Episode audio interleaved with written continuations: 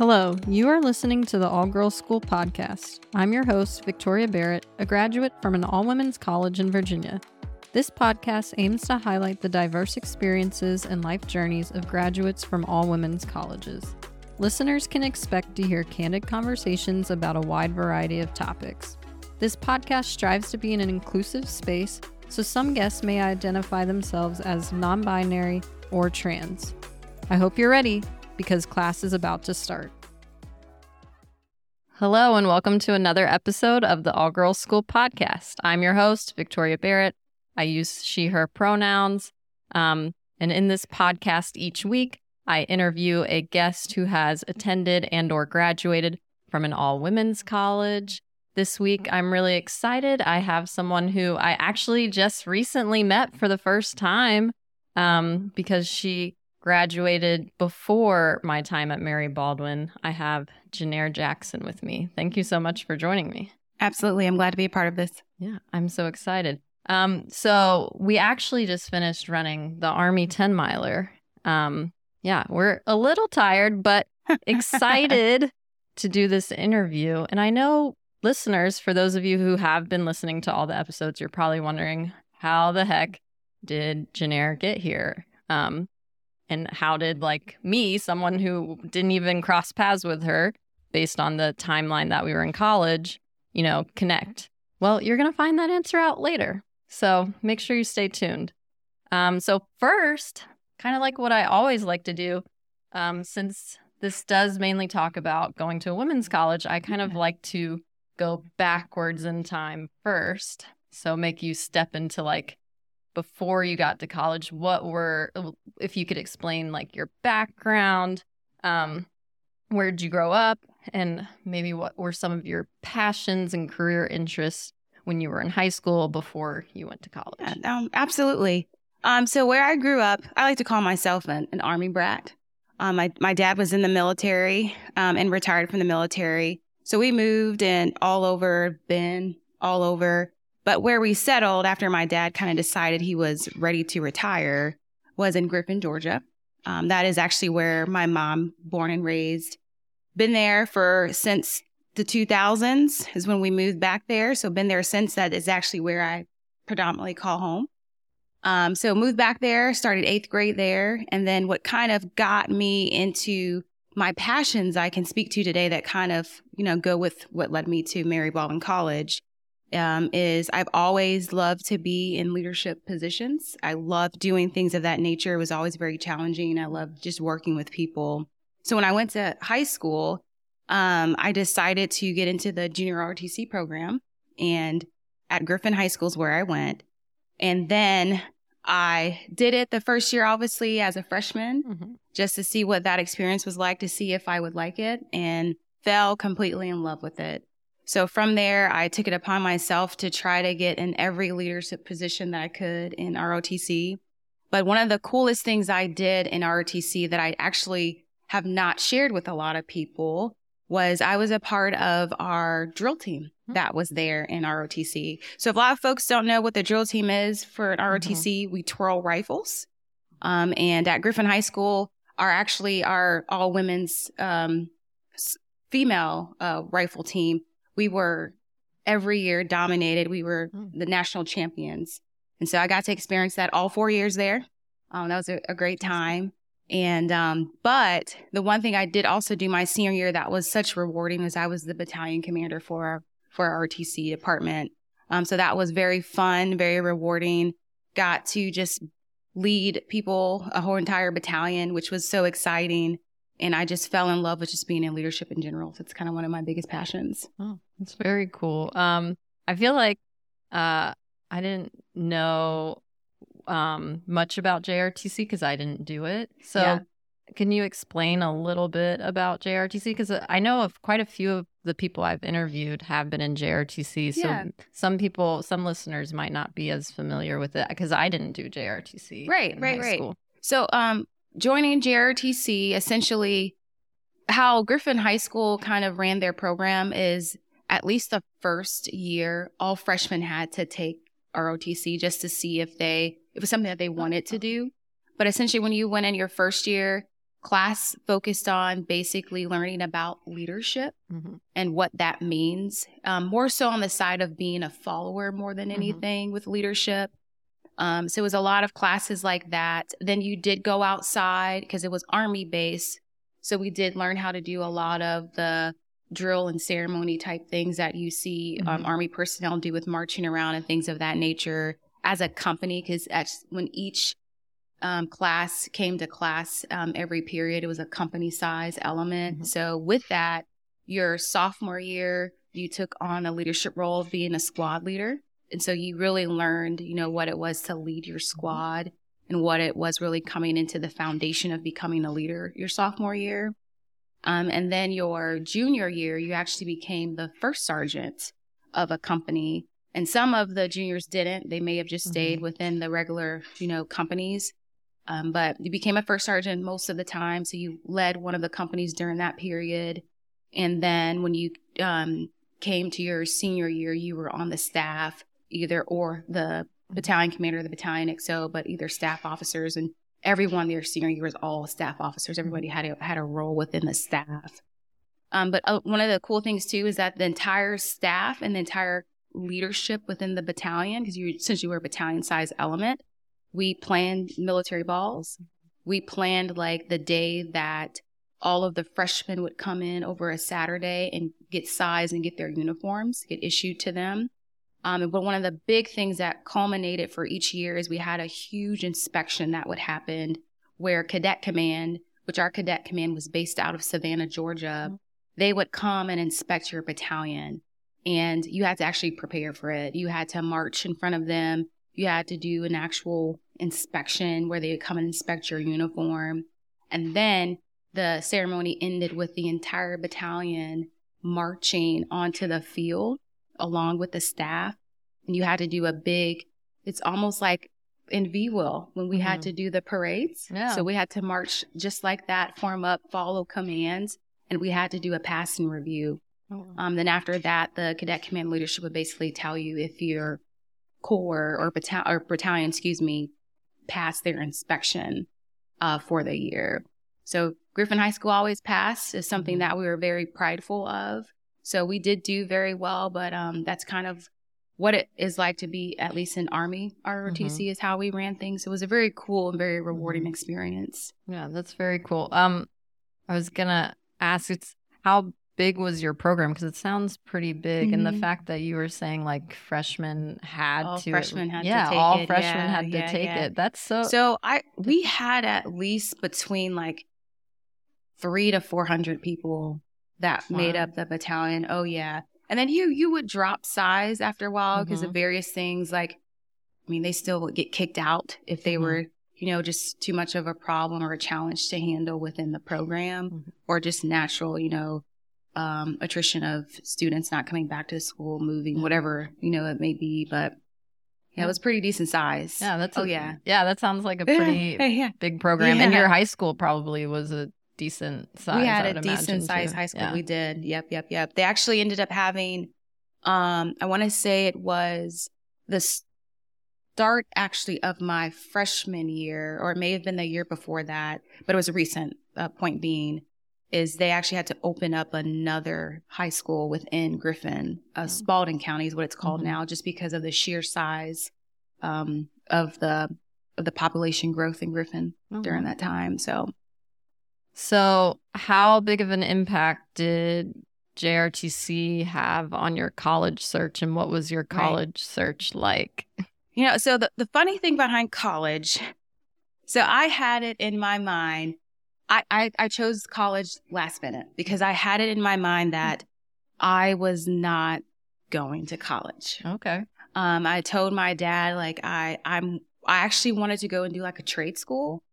Um, and I was like, I can go to a trade school and learn how to be like a plumber. I can learn how to be a welder, you know, or something that seems more like it seemed more interesting to me at the time. Mhm. Um, of course, my dad shot that down. He's like, no, you're, you're, go- you're going to a real college, is what he Yeah. um, would say to me. So, my junior year, um, I actually had to start thinking about, and this was towards the end of my junior year, I had to start thinking about and figuring out where I wanted to go to school. Um, but one of the things I did know is if I go to college, I don't want to go, I did not want to go to school in Georgia. I wanted to get out of my comfort zone. So that's kind of like where I live all the time is mm-hmm. out of mm-hmm. my comfort zone. Um, so I started searching to figure out what schools I wanted to go to. I knew I didn't want to go to a big university because mm-hmm. I want to be able to have that one-on-one relationship with the professors. I wanted the professors to know my name, um, and me know theirs basically. Um, and so I started looking at smaller schools. And then one day, towards the end of the year, we had a college fair. So all of the juniors and the seniors had their direct times to go walk around the college fair during school. So I went and walked around the college mm-hmm. fair and I stopped at Mary Baldwin. Oh, they we had, had a table. They had a table okay. at Mary Baldwin in small old Griffin, Georgia. So I was like, okay, well, I will hear about the school. And what actually stopped me to talk to the lady that was there is she had a pamphlet on the table that had a picture of one of the cadets from VWIL. And I was put my hand right on the pamphlet and I said, What is this? And she was like, I talk to you about it. So she spoke to me about it and I took a pamphlet, talked to her more about it, and I signed up with her to come for an orientation day on that same day. And so literally the very next weekend, mm-hmm. um, we left on a Friday actually. We were in the car. It was my it was me, my dad, and my younger cousin, and we were heading to Staunton, Virginia, to go visit Mary Baldwin College. Uh, and my dad, the entire time, was like, "Are you sure this is what you want to do? Like, you want to go eight plus hours away from Georgia to go to school in Virginia?" I'm like, "Yeah, what's the big deal? It's fine. You're only eight hours away." um, so we get there, and I fell in love with the campus um, completely, saw where we were going to live for our freshman year. I liked how small it was, um, just completely. I felt very welcomed by the mm-hmm. faculty mm-hmm. that were there. And um, eventually, my tour ended with going to sit down with Dr. Brenda Bryant. Um, so I sat and talked with her. And then I talked with the first captain at the time and the corps because I came during the time where it was almost time um, for some of the leadership to come back to start training to receive mm-hmm. the incoming NOLS. Uh, so I talked to the first captain at the time and kind of completely sold me on the program. And I went ahead and confirmed and said, I accept coming to Mary Baldwin. So then we follow the process you need to follow that you should have started from the beginning of applying to the school. Yeah. I applied super late. Yeah. like super, super late to the program. Um, so that's what kind of got me to Mary Baldwin. It was a last minute decision, but when I, like I said, when I went there, I knew that's where I wanted to be and wanted to go. That's very cool. Yeah. It's actually kind of similar. I was ta- talking to Sarah McFarland, and she also was like a very mm-hmm. last minute mm-hmm. um, decision to go to Mary Baldwin. So that's very cool. Yeah to see like the last minute decision. But I also think it's cool that you pointed out you were interested in trade school because I definitely think um, there's kind of a trend now, like mm-hmm. of seeing trade school as like that is like a viable option that right. you know was kind of told to like our generation like no you don't want to do trade school you right. want to go to college but right. I definitely think trade school is also a viable option. So, as well. So, I think that's cool that you were interested mm-hmm. in a mm-hmm. trade school because, you know, during that time period, kind of like, you know, you said your dad was like, no, I oh, want yeah. you to go to a yep. real college. So, yep, yep, but yep. yeah, I no, I, I think that's really cool. Um, and, and I'm glad that we're coming back, we're circling back around to that. And, um, we're advocating like both routes, which I think Absolutely. cool. Absolutely. It's one of the things that even today, when young kids or just adults in general can't figure out like mm-hmm. what they want to do, I like advocate for a trade school completely because you essentially can walk into a trade school having zero experience on a craft and get training, get paid to learn how to do this particular trade, and then walk out the door learning an amazing craft, but also making a pretty decent, decent living at the same time too. Yeah. So, oh yeah. Yeah, that's very cool. Um, okay, so once you got to Mary Baldwin, since it was a last minute decision, what did you decide to study? What did you end up majoring in? Yeah. So, well, so first, um, thinking I'm, I'm a huge brainiac, I can do this. I decided I was going to try biology. Mm. So I went and tried biology. Granted, this is, I'm a person that has always either had straight A's and maybe a B. Yeah. So I go do biology. I did well in biology in high school, so I should do well in biology in college. I did not. Uh oh. I went to intro biology and I struggled through that class. My CALIC actually uh, tried to tutor me with biology because she was a biology major. Mhm. And I looked at her and I was like, Andrea, this is not for me. I thought I wanted to do biology. I thought I had aspirations of wanting to go into the medical field, but this is not for me. So I changed. Then the very next year, what I decided to do is I always, like I said in the beginning, I, I like people. I love being around people. I love talking to people. But most importantly, I love helping people out when they are just dealing with very challenging things. Mhm. So I decided to do psychology. what I did. Cool. So I took up psychology, studied that um, in college, and uh, completely enjoyed it. Had some amazing professors that I know are not there anymore Mhm. today, like Dr. Kibler, Dr. Nasasiu, um, such amazing professors who completely loved um, teaching us and just loved the field of psychology entirely. So it was a it was a great, great, great experience. Awesome.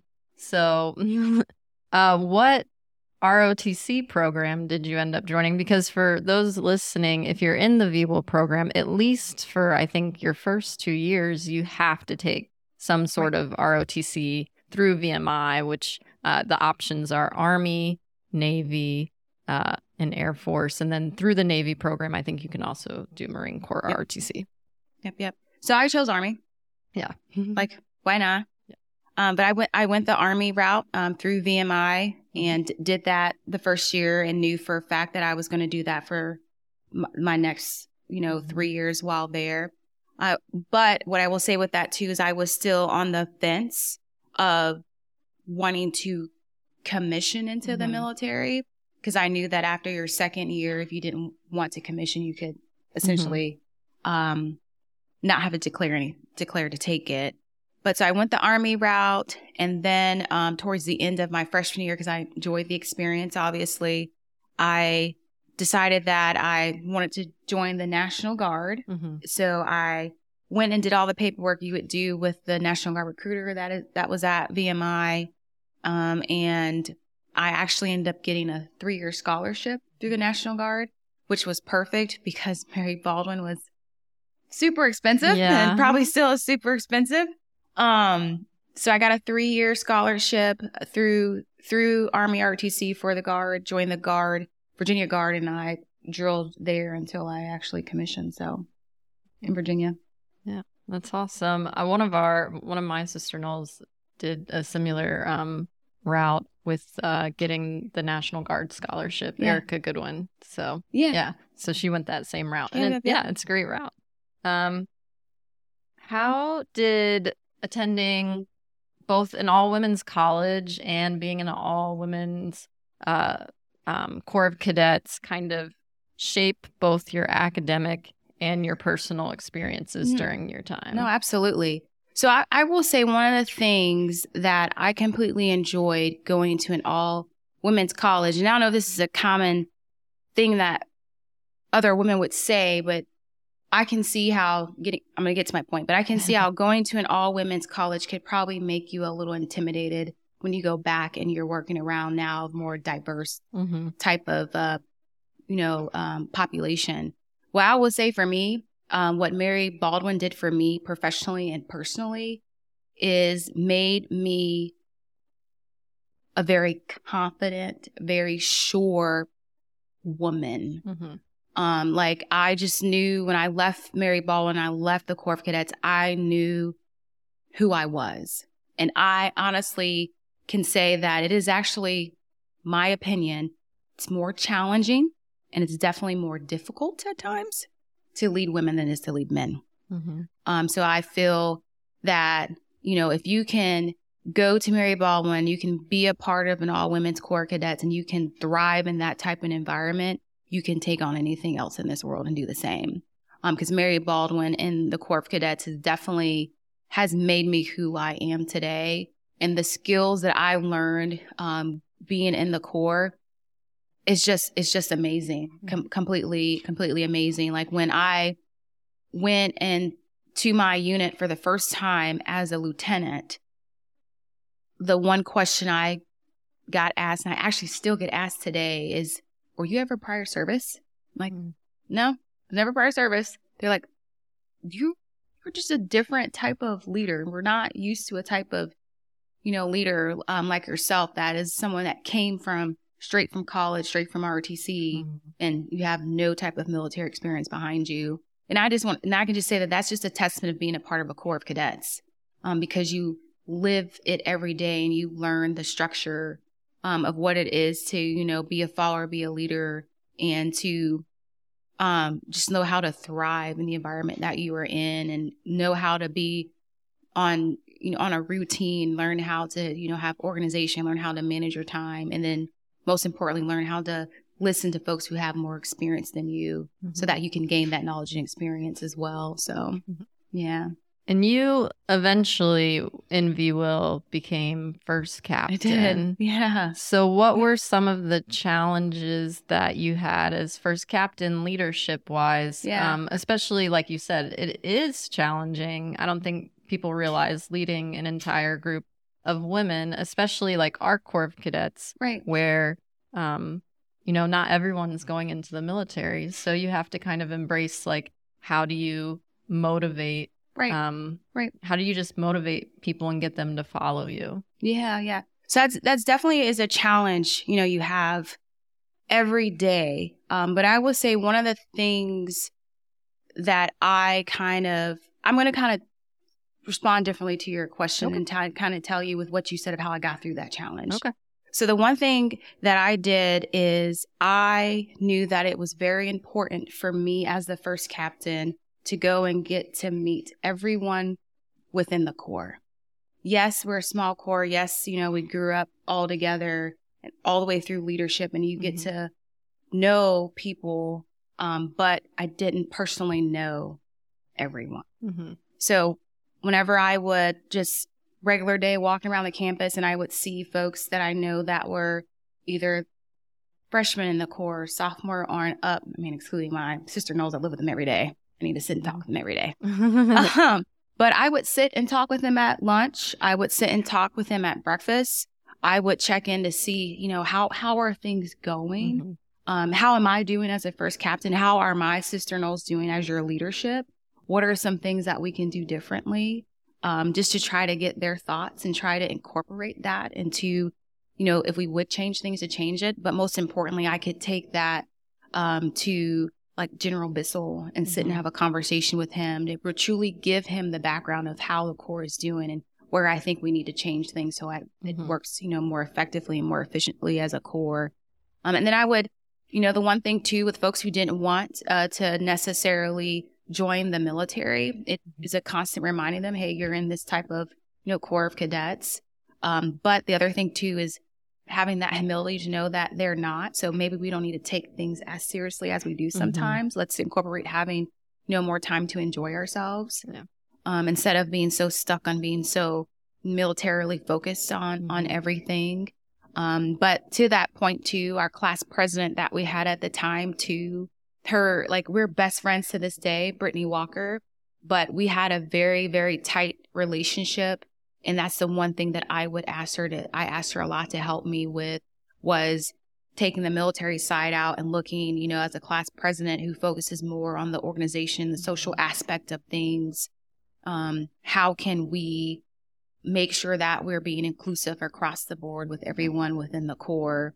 So, I mean, I think we did a pretty good job. I mean, of course, not everyone's perfect, um, but that's essentially how I got through those barriers and those challenges mm-hmm. of being the first captain. Um, but just from the past experience of the, of the past first captains that we had before I became a first captain is people knew who she was because she stood in, in front of the formation, but people didn't really know who she was. Um, so that's what I tried to do differently. Even though a lot of folks you've met said I was very stern, I didn't smile a lot, um, but I was actually a very personable person. Um, I just try to balance the both. Mhm. I knew when to put the hat on and be first captain, but knew when to take it off and just to be a person, show humility. I think what you just kind of went over of having that personal connection with, you know, other cadets in the Corps transcends leadership in general. And I think that's a a lesson that a lot of people don't maybe necessarily understand is how important it Mhm. is when you're in a leadership position to get to know the different people in your organization and let them see that like you're a human Right. and that you genuinely care and you want to know what's going on in the organization. I think that's probably the biggest downfall of leaders that I've seen Absolutely. um, is just not having um, the ability to connect with like their subordinates and the people working for their organization. Agreed. So I think Agreed, that's agreed. very cool. Yeah. I, I, I'm like, man, I wish I'd started college a year earlier. so, after you graduated college, what did you pursue career wise? Yeah. What did your path look like Yeah. after college? So my path was very interesting. So I commissioned into the National Guard um, in 2009, um, and then directly after that, I actually moved back home to Georgia. So I went from the Virginia Guard to the Georgia Guard, um, and I started off as a platoon leader in what is called a Brigade Support Battalion. Is where I started in the Georgia Guard, and when I got there, I kind of um, tried to figure out, oh, okay, where my civilian career was going to go. I had Mhm. no clue, like Yeah. most folks, um, trying to figure out where, you know, where their job was going to land. So I worked Mhm. a few like odd end jobs here and there um, until I became on full time orders with the Georgia Guard for Mhm. quite a while. Um, and I worked on our on our battalion staff, um, helping our S4 with a lot of logistical type things. I'm a logistics officer. Um, so I did that for a good while, um, all the way up until my first deployment um, to Afghanistan in 2013, 2014. Um, and then after that deployment, I came back and finally decided that I wanted to get my master's. So um, from there, what I did is I, I did take company command when I came back from the deployment. But after that, probably like a couple months later, um, more so leading into 2015, I would say, when we came back, I moved to Ohio and decided that wearing the shirt Yeah. now, I decided to go to the Ohio State University to get my master's. So I got my master's in social work. Um, and I worked as a social worker for about five years. Um, I worked in the geriatric population at nursing homes. Um, it was a rewarding, very challenging experience. Um, needless to say, but I completely loved it. But that was not my passion. I thought it Mhm. was, but it wasn't. What actually be, um, became my passion is I really love being a logistics officer. Mhm. Um, and I love doing that full time. So I went back to doing that full time in the Ohio Guard once I officially transferred into the Ohio Guard back in August of 2016. Um, and so I deployed with them overseas with the Sustainment Brigade. I went to Kuwait in 2017, 2018, came back and then got on orders again and just did logistics planning um, with, with the brigade staff. And then eventually I got my full time job. I call it my grown up job, my forever job. Um, I started working full time for our state headquarters in the Ohio Mhm. Guard as a as a logistics officer, um, handling maintenance um, type issues and managing all the facilities in our state. Um, so that's kind of where my path led um, after after Mary Baldwin, and I'm here today. That's amazing. One of the things we were kind of talking about, which I think is cool, Yeah. and maybe not a lot of people realize, because I know a lot of our graduates end up going active duty, Mhm. is that there are a lot of opportunities through Absolutely. the National Guard and and the U.S. Uh, Army Reserves, um, to where, like you said, when you were at the very beginning of your career, sometimes like there are opportunities for you to jump on orders and do things full time especially like if the civilian route is you know you're trying to get a job but it's not quite following through or Right. if you just want to like pivot and do something else there Yeah. are those Yeah, opportunities absolutely. Yeah. So that's very cool and I, So you've fully converted to uh being an Ohioan, I, I feel like. You've been we were watching uh Ohio State clips yesterday. Yes. I completely have. I am a Buckeyes fan all the way. O H I O. so you see yourself staying in Ohio? You like that area? I do. I do, I do love it. I live in Columbus, Ohio. Um, it is a phenomenal city to live in. The one one of the things I love the most about uh, Columbus, Ohio, specifically, is that the diversity there mm-hmm. is amazing. Um, I love it entirely, and just the it's a it's a somewhat semi small city, Mm-hmm. but man, it's just it makes you just feel like so like welcomed there, and businesses thrive there. Of course, um, Ohio State makes up the downtown Mhm. area entirely, especially with their their medical um, hospital they have there. But it's it's just an amazing place to be and such great food. Like oh my god, it's amazing um, cuisines that you can eat there from just different types of cuisines. is just amazing. Like I found out um, when probably probably not too long after I left that we actually had um, what I'm trying to what am I trying to say an Af- an, an Afghan um, restaurant there, and I Yeah. was like, how did I not know this after living here for eight years? I, and I have not gone to this restaurant. Um, but if you think of a country, Columbus probably has a restaurant Hmm. that's there. yeah. That's always a sign of like a good place to live if you can get like any type of cuisine. And it's a Mhm. good sign of diversity. That's Yeah. That's like the main reason I came back from Colorado and to be in the DC area. Like I could have chosen to live a little closer to my family, Right. but I wanted to be somewhere that was diverse. Mhm. So I totally I totally get that. um so you went to Ohio State, which is a very large Yes. public university. Yep. How did that compare um going to like Mary Baldwin? It was so uh was it intimidating at first? Absolutely. Um so I drove to the campus I don't know how many times to figure out where I needed to park, Yeah. to walk my path of where I needed to go to school to and I even walked into the building to see where my classroom my classroom was for all my classes so I knew exactly where to go because it's such a huge campus. Um, and then the other thing to add is the transit system that they have there because they have buses that take you where you need to go based off where you park. Okay. So a lot of logistics for a big university, but the plus side of going to grad school there is that the class class size was was so small. yeah, that's good. Um, so that was a plus, but it was definitely very intimidating at first. But now when Mhm. I go back there, it's like a small university to me because Mhm. You're just familiar with the area. Mm-hmm. But yeah, it was very intimidating at first. Did you get to go to football games? Oh, I sure did. I had season tickets. oh, nice. Yeah. Oh yeah. I have not actually been to like a big college football game. It's on my list. Notre Dame's pretty high on my Yeah. list. Oh, I Oh, yeah. grew up liking Notre Dame. I probably because it's the Fighting Irish and I have red hair. So yeah, a big college football Yeah. game is on my bucket list for sure. It's it is a great time. Like folks talk about how fun um, NFL football games are, which which they Mhm. are. Don't get me wrong, especially the tailgating. But Mhm. tailgating at a college game is it's a it's amazing.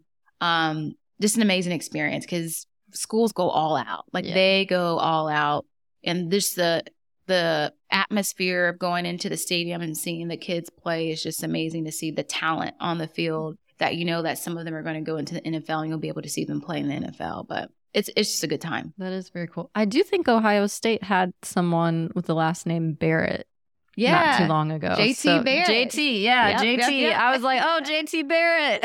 yep. Yep. So now we're going to get to the part of like, how did we end up connecting? Yeah. Um, and yeah, yeah. part of the answer is um, someone who's napping right now. Uh, Her name is Amanda Harrison, who was in the pilot. Um, how did you meet Amanda? Absolutely. Yeah. For sure.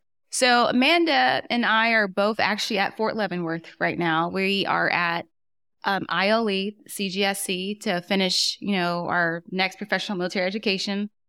Um, so how we met, we had a sustainers like LPD. hmm So I decided to go to it. And we met through a mutual friend. And um, and he told me, like, hey, um, I'm going to introduce you to my friend Amanda. She's pretty cool. She's pretty dope. And I was like, okay, cool. Look look forward to that. And so he told me her name. So I actually went on Facebook Mm. and I was looking through our CGSC class 2024 um, page we had, and I was just looking at folks' names to see do I know a name here? Maybe, probably not, but worth the look. So I go to look, and I'm strolling down. I come to Amanda Harrison, and I see we have mutual friends, and I was like, "Is the Amanda that he is going to introduce me to?" So I click on it. Mhm. Well, then I see she has a lot of friends and folks that went to Mary Baldwin, and I start clicking more, and I see who her calic is. I was like, her Mhm. calic is Thurston. I was like, world. I said, but maybe maybe it's a different Amanda. It could be somebody else, Mhm. and maybe she's not a part of our Facebook page yet or something. Mhm. So get to the sustainment um, LPD, and I get there. I walk in, and I see um, Erica Goggin. Yeah. So I see her walk in and I'm like, okay, that's Erica. I'm gonna go speak to her in a minute. Well, then I see she's sitting at a table with a whole bunch of other folks that clearly they clearly they all know each other. Mhm. Um, and then I see who I think Amanda is, and I'm like, okay, well, I'm gonna go talk to her too and say, hey, I'm VWIL too. Well, then I see her and er- her and Erica like really know each other, and I was like, okay, well, I'll go check it out. So I walk over and I just step in front of Erica, and she's like staring at me like really confused, and she goes, no way. Is this who I think it is? And I'm like, I don't know. Who do you think it is? She was like, First Captain Jackson, Janaire Jackson. I was like, that's me. yeah. So she gets up and gives me the biggest hug. And then Erica goes, Amanda, do you know who this is? She was in your notebook. And I was, Yeah. and she goes, no. And she's, I don't, wait, is that, that's First Captain Jackson? I'm like, "Wait." and so I was like, so we just started from there, um, started talking and we just connected like so, so, so well. Um, I have to agree and say Amanda is a very dope person, even though she's challenging at times. Um, but we have just in the short amount of time we've gotten to know each other while there, we have definitely developed a very amazing friendship. Um, and I'm just so glad that that I've met her, and that's what brought us here. Yeah. Because as we got to know each other, she asked their group who's all running the Army 10 miler. And I was like, and so from then we're like, all right, we're gonna plan to go together. And so it's just been it's been cool since then. So yeah. Yeah, that's really cool. Um, and yeah, I remember uh your name is the very first because like the in the Knoll book, which is a book that like freshmen in the Corps of Cadets in VWIL have to, you know, study and we get quizzed on because of when you graduated, you were like at the very top of the list. Oh wow. So, Okay. Yeah. So it was always like, and I feel like um, the class of 2012 liked you a lot because they would always ask like that question. So I feel like I always had to answer First Captain Jackson a lot. That's hilarious. Yeah. So to me, like, yeah, I was like, yeah, I remember from the notebook. so it, it's really cool to actually like put the name to the face. But then when I saw your face, I was like, she's in the brochures. She's in the brochures. And like, um, I understand why, because like Sarah McFarland said this when we ran into Sarah at the 10 miler, like, you look very sharp and like well put together in Yeah. the uniform. So there, yeah, it makes That's- sense. Put her on the brochure. She like, wow. yeah, I Showing actually, off. didn't, I actually didn't know I was on the brochures, to be honest with Yeah. you. I had no clue. So this is the first for me. When Sarah said it earlier, I was like, oh, they put me on the brochures. Yeah, you're you're on the brochures. Unless they've changed them or updated them since I've been there, you are on the brochures. That's incredible. Wow. Yeah. Wow, wow, wow. Yeah. Okay. Yeah, you're you're famous. So remember when you looked at the brochure or that pamphlet mm-hmm. and said, "What's this?" Now, when other people are getting recruited, they're seeing your face. Oh, wow. Saying, Wow. This?" Hmm.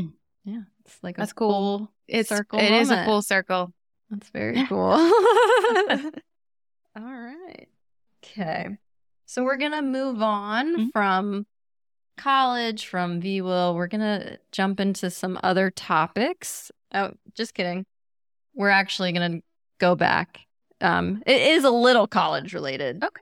So if you could go back in time and give your college self some advice, what would it be? Oh, man. This is actually a challenging question for me because I completely enjoyed Mm-hmm. um, my college experience, but I guess just kind of thinking of one thing, I definitely wish I would have enjoyed, like, I really enjoyed my junior year and my senior year, but I Mhm. really wish I would have allowed myself to really enjoy freshman and sophomore year Mm-hmm. um, more and more of like hanging out with my sister Knowles more. Um, because de- I definitely bonded with them where I could, but not with all of them mm-hmm. because I decided it was the most great idea, I guess you can say. I thought it was a great idea. And I, to this day, I don't know why um, they allowed me to do this. I took so many credits my Yeah. freshman year and my sophomore year. It was like 20 something credits, credit hours a Oh, wow. semester. So I lived and breathed and walked school. That's Mm. what I did. I would start class at eight o'clock in the morning with little breaks here and there. I lived in the library every Saturday, almost all day Saturday until like dinner time. I was doing schoolwork um, and just burning the midnight oil a lot. And the times that I would sleep was actually during the day between the breaks between classes. Oh wow. Um, so I stayed pretty, pretty busy and I, I did not go out and socialize a lot, um, like I should have. Um, so if I would say, you know, just going back in time to myself, I would tell myself, don't do that. Take the Mhm. time to really embrace and enjoy the people around you Mhm. and get to know everyone around you. And that became actually one of my focal points that I did do my junior and my senior year. I mean, because the plus side of that, I didn't have, I had to find classes to take, Yeah. especially my senior. I had to find stuff to do just to throw on the schedule so I could still be a full time student. Mhm. I actually took racquetball. Ooh, fun.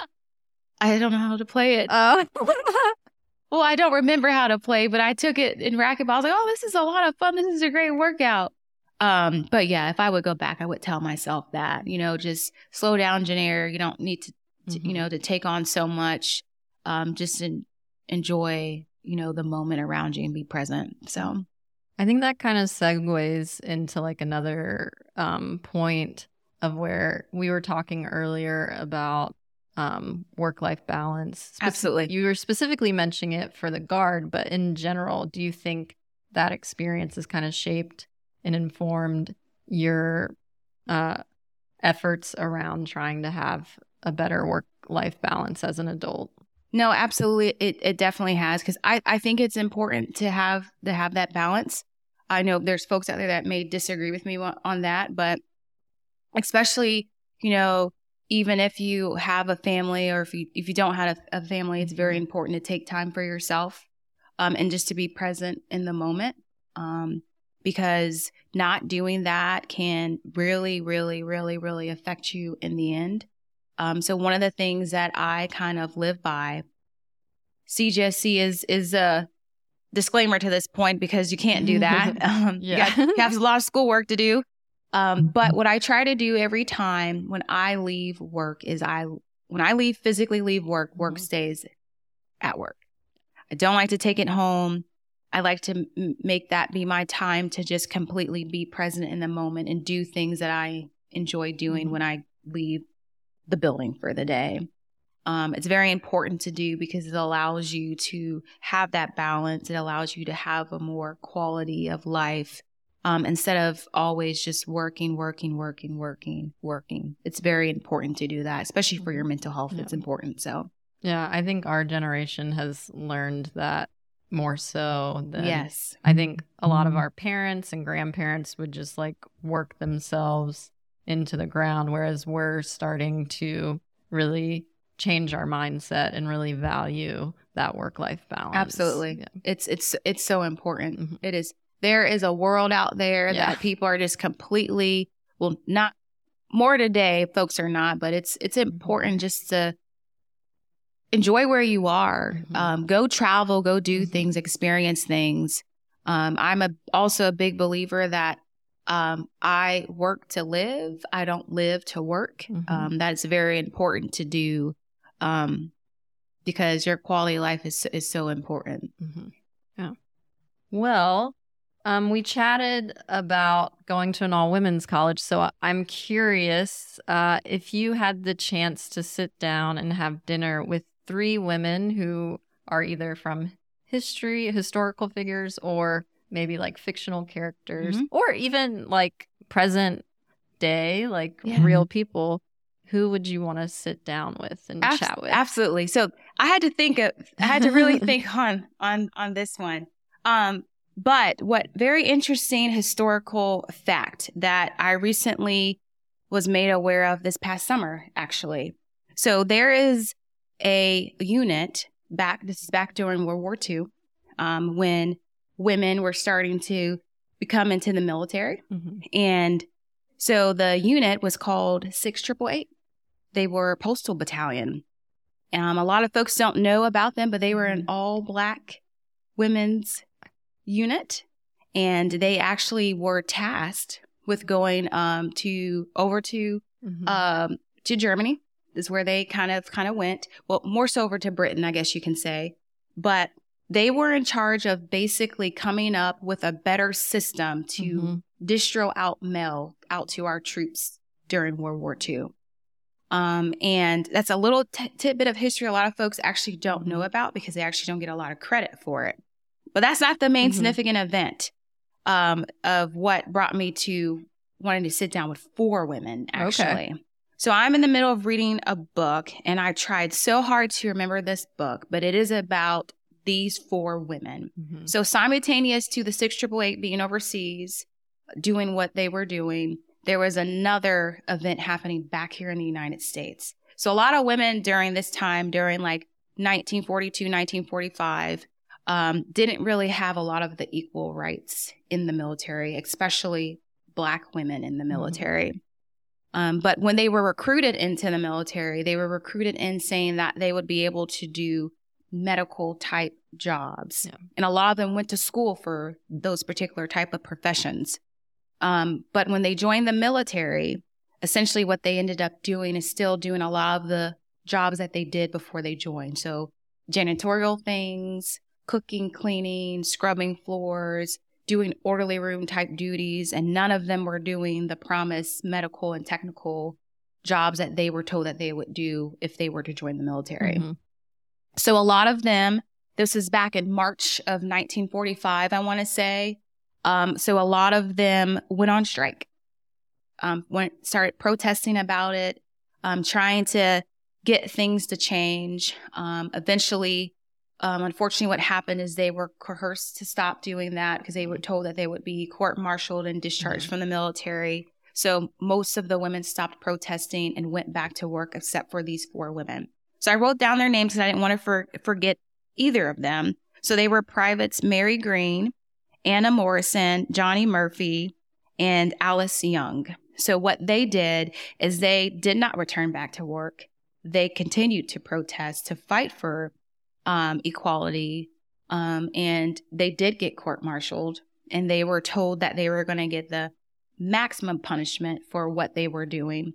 But what ended up happening is because this became such a huge uh, publicity across the United States that Mhm. a lot of folks rallied behind them Good. and basically told the military, you are not going to kick them out of the military. You are not going to issue them the maximum punishment because what you're doing is not right and is wrong.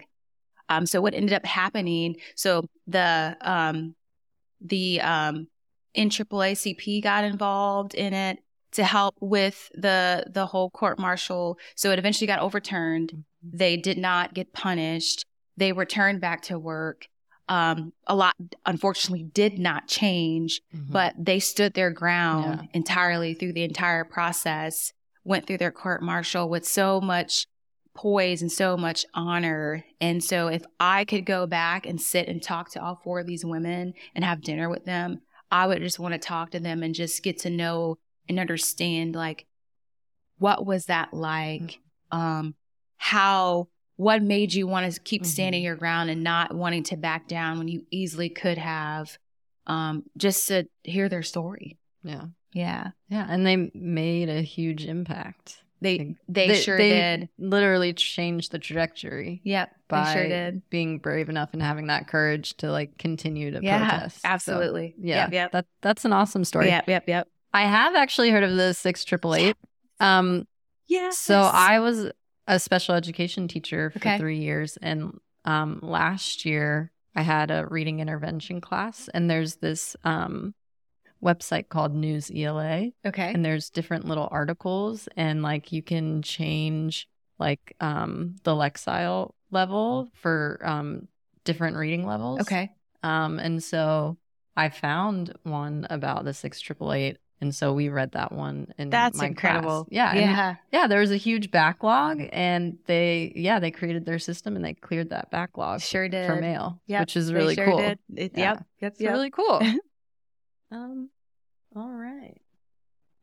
Okay. So, um, I was hoping because I know everyone said, well, at least Sarah said you were a little more serious in the Corps.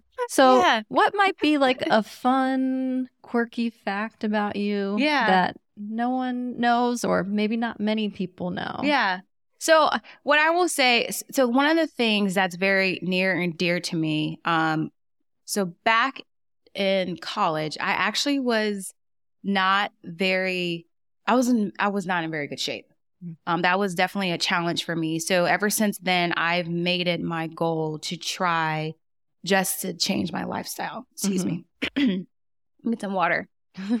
yeah, that's what it's here for. So I wanted to make a lifestyle change. Mhm. um, and to figure out how how can I make doing fitness fun? Yeah. Now, granted, I know we ran. That may not be the funnest thing, but there are other things that you can do to enjoy fitness.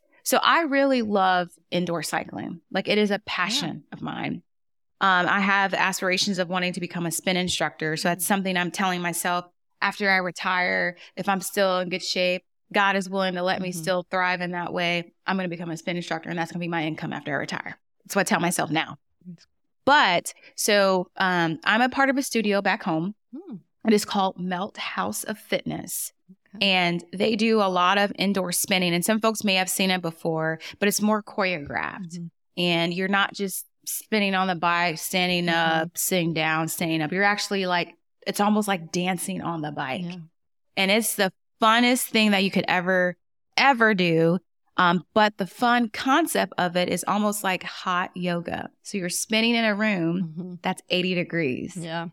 um, for like 45 minutes up to an hour. Um, so that that is like has been one of the funnest things I've discovered to ever do.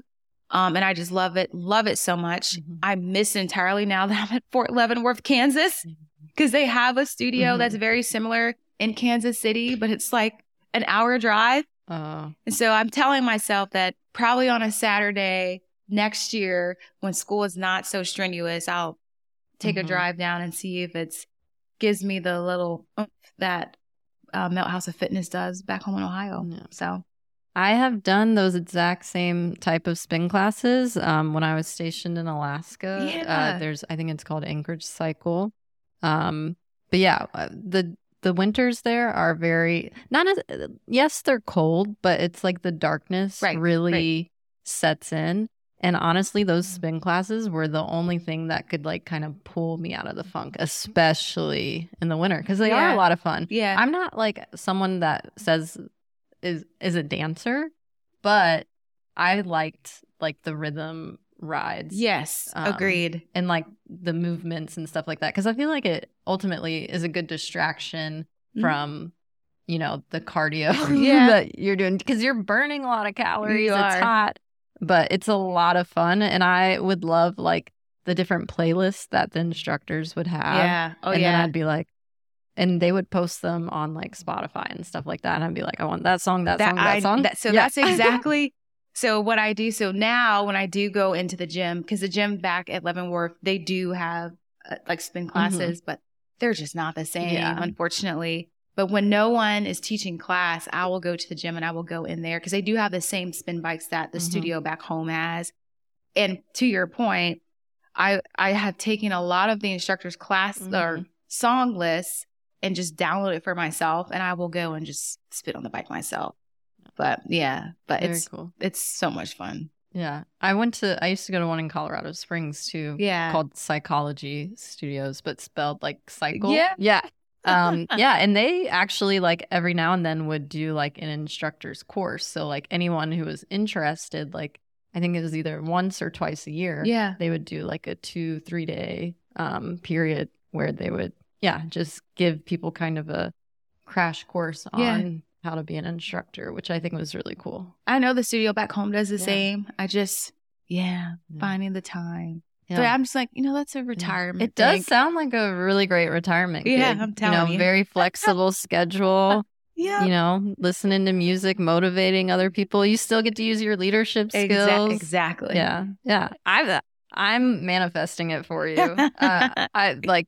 I'll come to a class too because, like I said, I love those classes. Mhm. They're just a little expensive. That's they are. the only. no, that's, that's that's, the only downfall. true. That is very true. Yeah. All right. Okay. All right. So this is a podcast, and um, we're not. Um, this question isn't just about podcasts, but do you have any favorite books, movies, and/or podcasts that you've watched or are listening to? Yeah, so I actually have a recent book that I read before going Mhm. to to Leavenworth. So I like to read a lot of self help books, um, just because I always like to do a lot of reflecting to see, Mhm. you know, how can I improve as a leader, but also, um, how can I, excuse me, how can I improve personally as as, Mhm. as well. So I read a book. It was called A Traveler's Gift by Hmm. um, Andy Andrews, um, and so the book basically talks about these seven principles that a person should try to incorporate in their day to day life. So essentially, the main character, I think his name was last name was Johns. He was going through. He and his wife are going through a very hard time. Mhm. He had just lost his job. She was a stay at home mom, and they were trying to figure out how to make ends meet.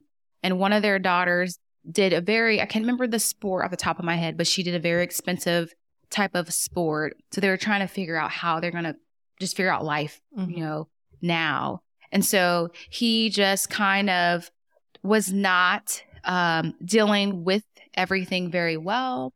And he had been working for this company that I had been working with for a very long time. And essentially, they laid people off.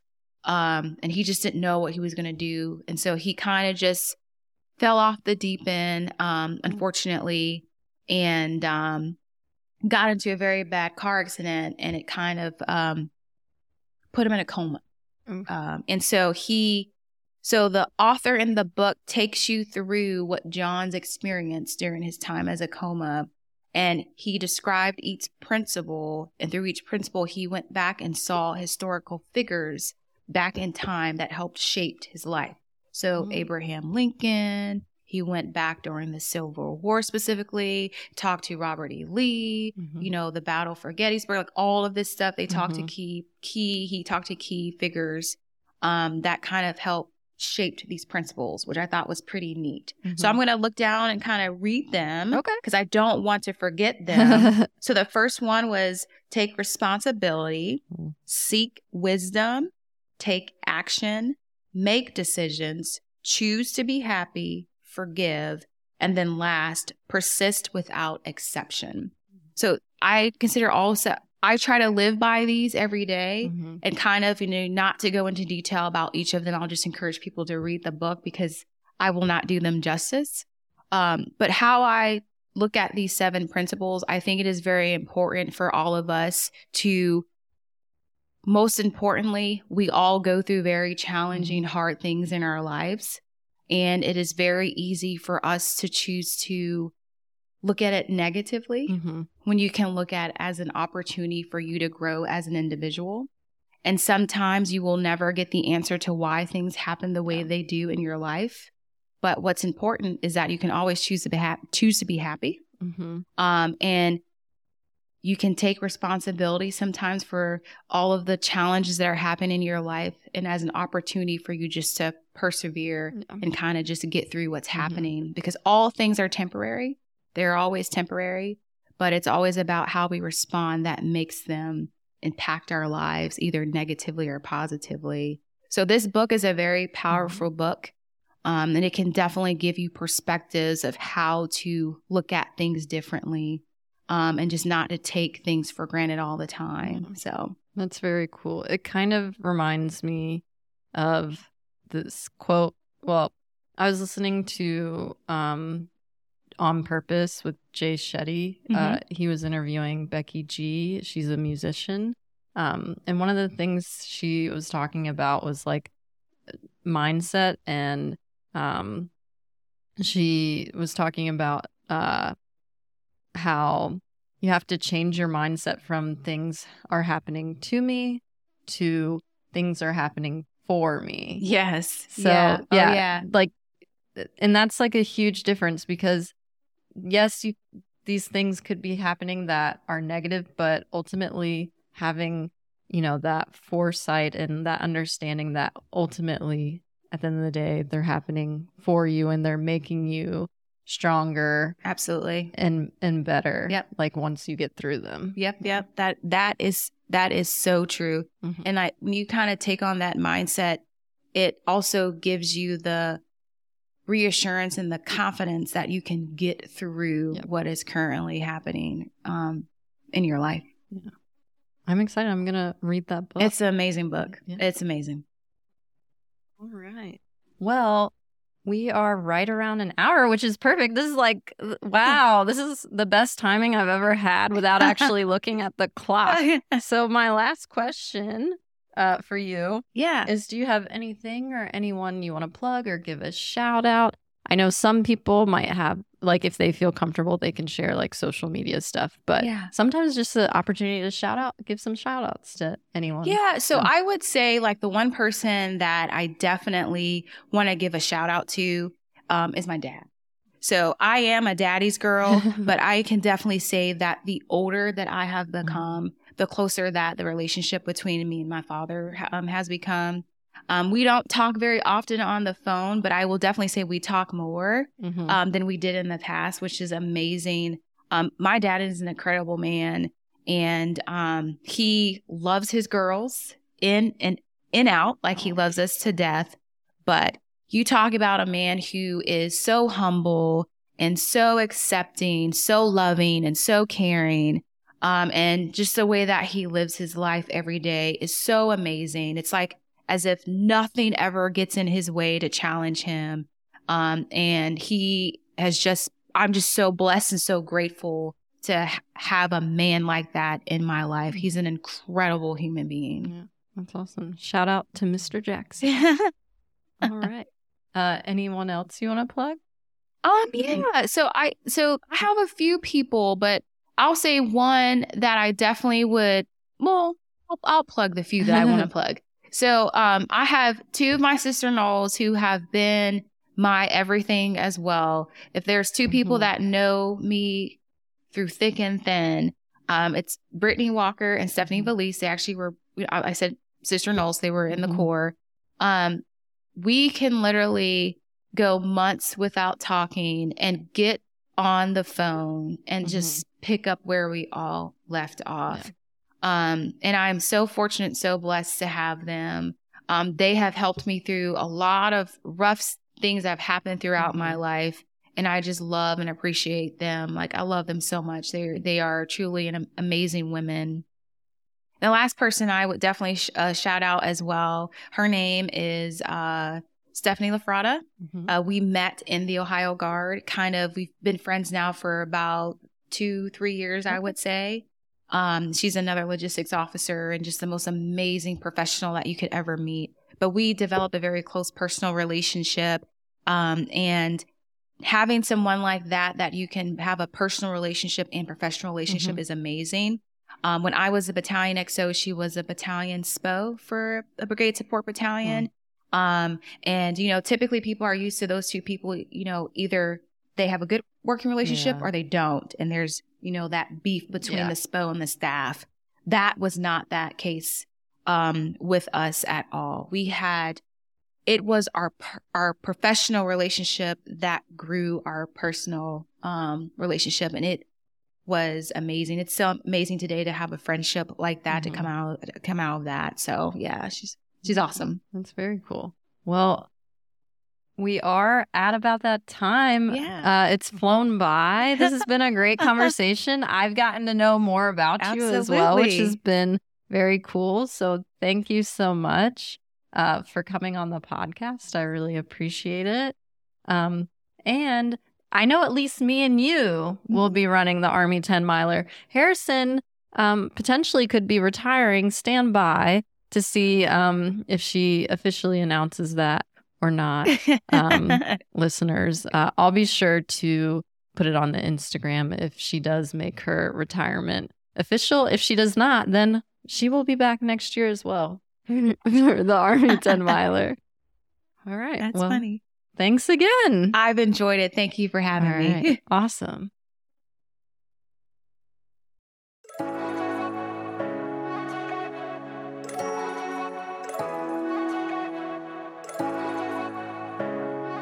Thanks for listening to the All Girls School podcast. But before class is over, please take a moment to subscribe or leave a review on Apple or Spotify podcast. If you enjoy video content, head over to our YouTube channel at All Girls School Podcast, where you can watch and listen to each episode. You can also follow us on Instagram at All Girls School Podcast, and you can email us questions, stories, and more at the All Girls School Podcast at gmail.com. That's it for today. Class is dismissed.